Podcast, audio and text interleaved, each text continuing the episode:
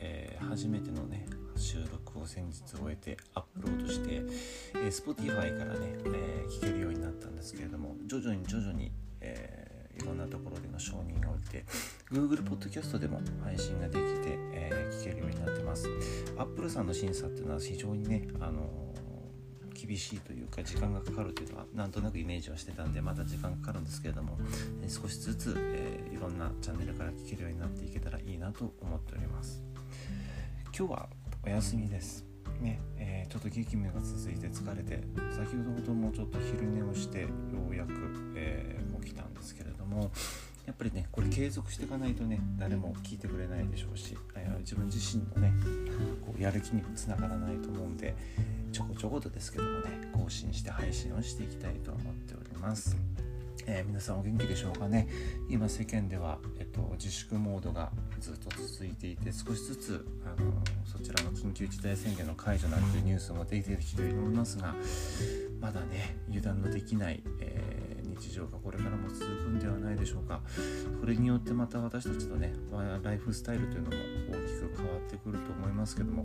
なかなかすぐにはね浸透しないことも多いと思います。もちろん、えー、新しいことが生まれてきたり、ね、それによって新しいビジネスも生まれたり逆に今までのビジネスがね消えてったりするようなこともあると思いますけどもやはり変化にね対応できていく人ほどうん、生き残っていけるというかこう順応性があるというかそういう人がなんかこれからの新しいこ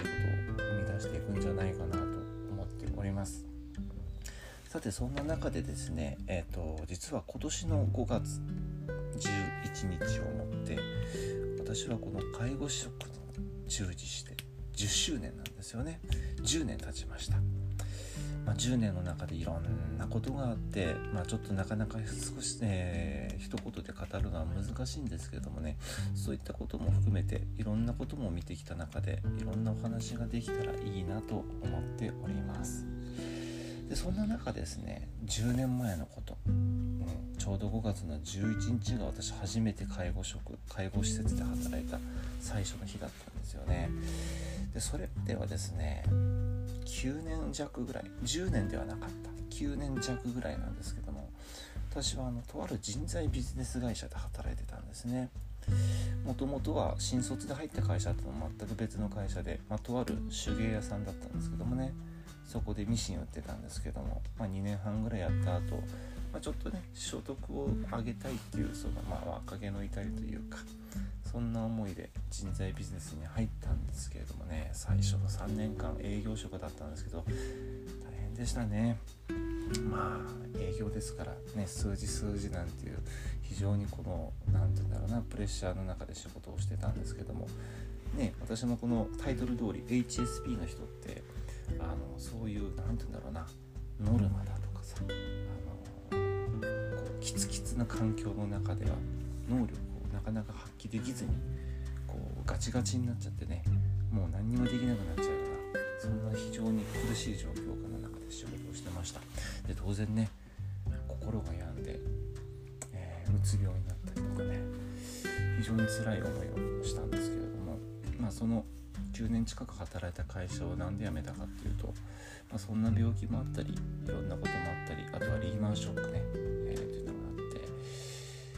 会社からね辞めませんか仕事って声をかけられたんですよね。もうその時のことはねよく覚えてますよ。もうほんと複雑でした。だって9年半近くねなんだかんだ言ってお世話になった会社でいろんな要因があってね辞めますか続けますかっていう選択を迫られて仮に残ったとしてもねその時ね人事からちらっと言われたのはうん多分ねこれね嫌な部署に回されたりとか、うん、そういうことが待ってるんじゃないかっていうことをね匂わすようなこと言われました。悩んだよね。でその時ちょうど私もね家族、まあ、実際自分の実祖母祖父母がねいたんだけども母が一人で在宅で介護してるのを見ててなんとなくねその話を受ける前の1年ぐらい前からその介護職というものには興味があったんです。なんでかっていうとやっぱり一人でね母が在宅で介護してるのを見てて自分の実の親がいざそういう状況になった時にできんのかなっていう不安があったんですよね。そんな中でいつか自分もそういう状況になった時に躊躇せず慌てず何でもできるようになりたい。そんな気持ちがあってねこの業界に興味を持ちました。でまあそのね以前言った人材ビジネスからは会社に出勤しなくても3ヶ月間は基本給保証するよって話があったんでその3ヶ月の間にね当時のヘルパー2級の講座を受講して座学と通信の教育材で勉強して3ヶ月にね私ね資格取ったんですよ。それで資格取ってえー、前の業界のその人材ビジネスの正式な退職日ってのが5月10日だったんですよね。5月11日に入社。1日もブランク開けずにね転職したのを覚えてますね。まあ本当に、うん、よくあんなことできたなと思いますよ。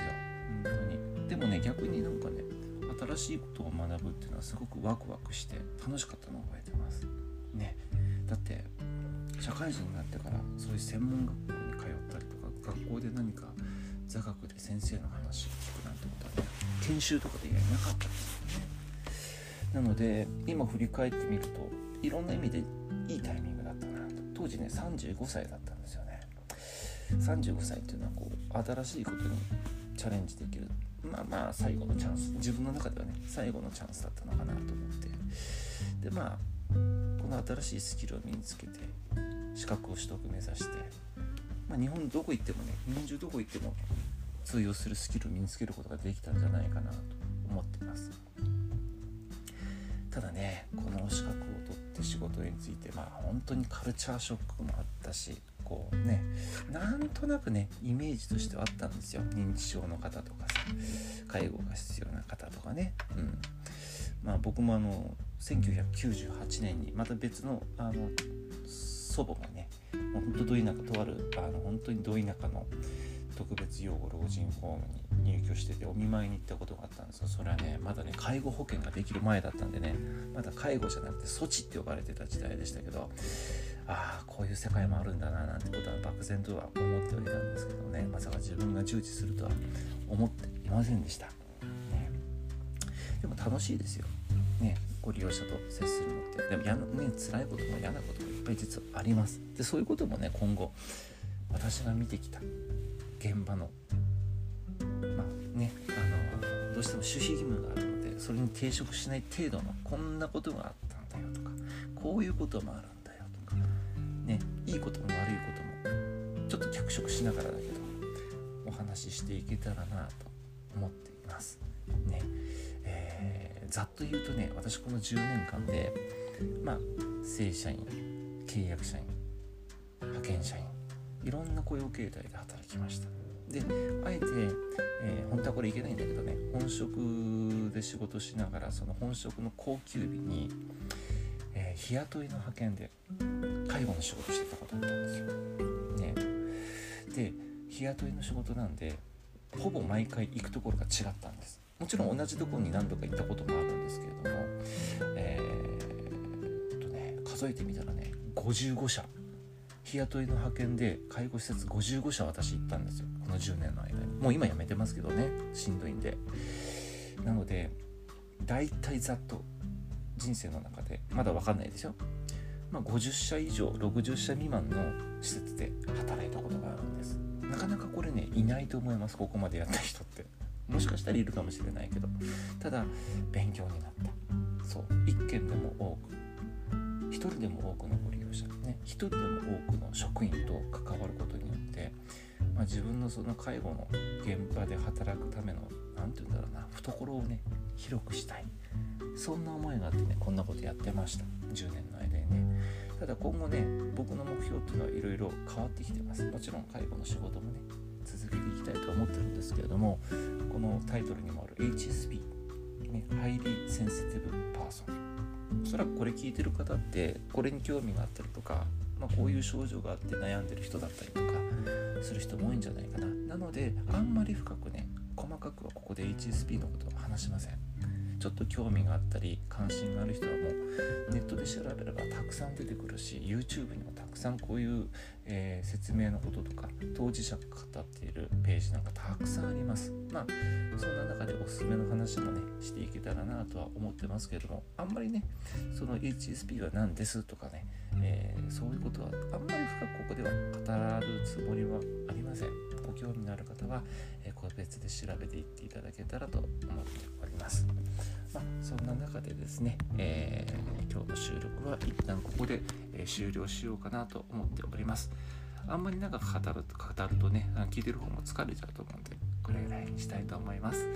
え、また次回の更新ね、え、決まりましたらお知らせいたしますので、え、よろしくお願いいたします。えご視聴ありがとうございました。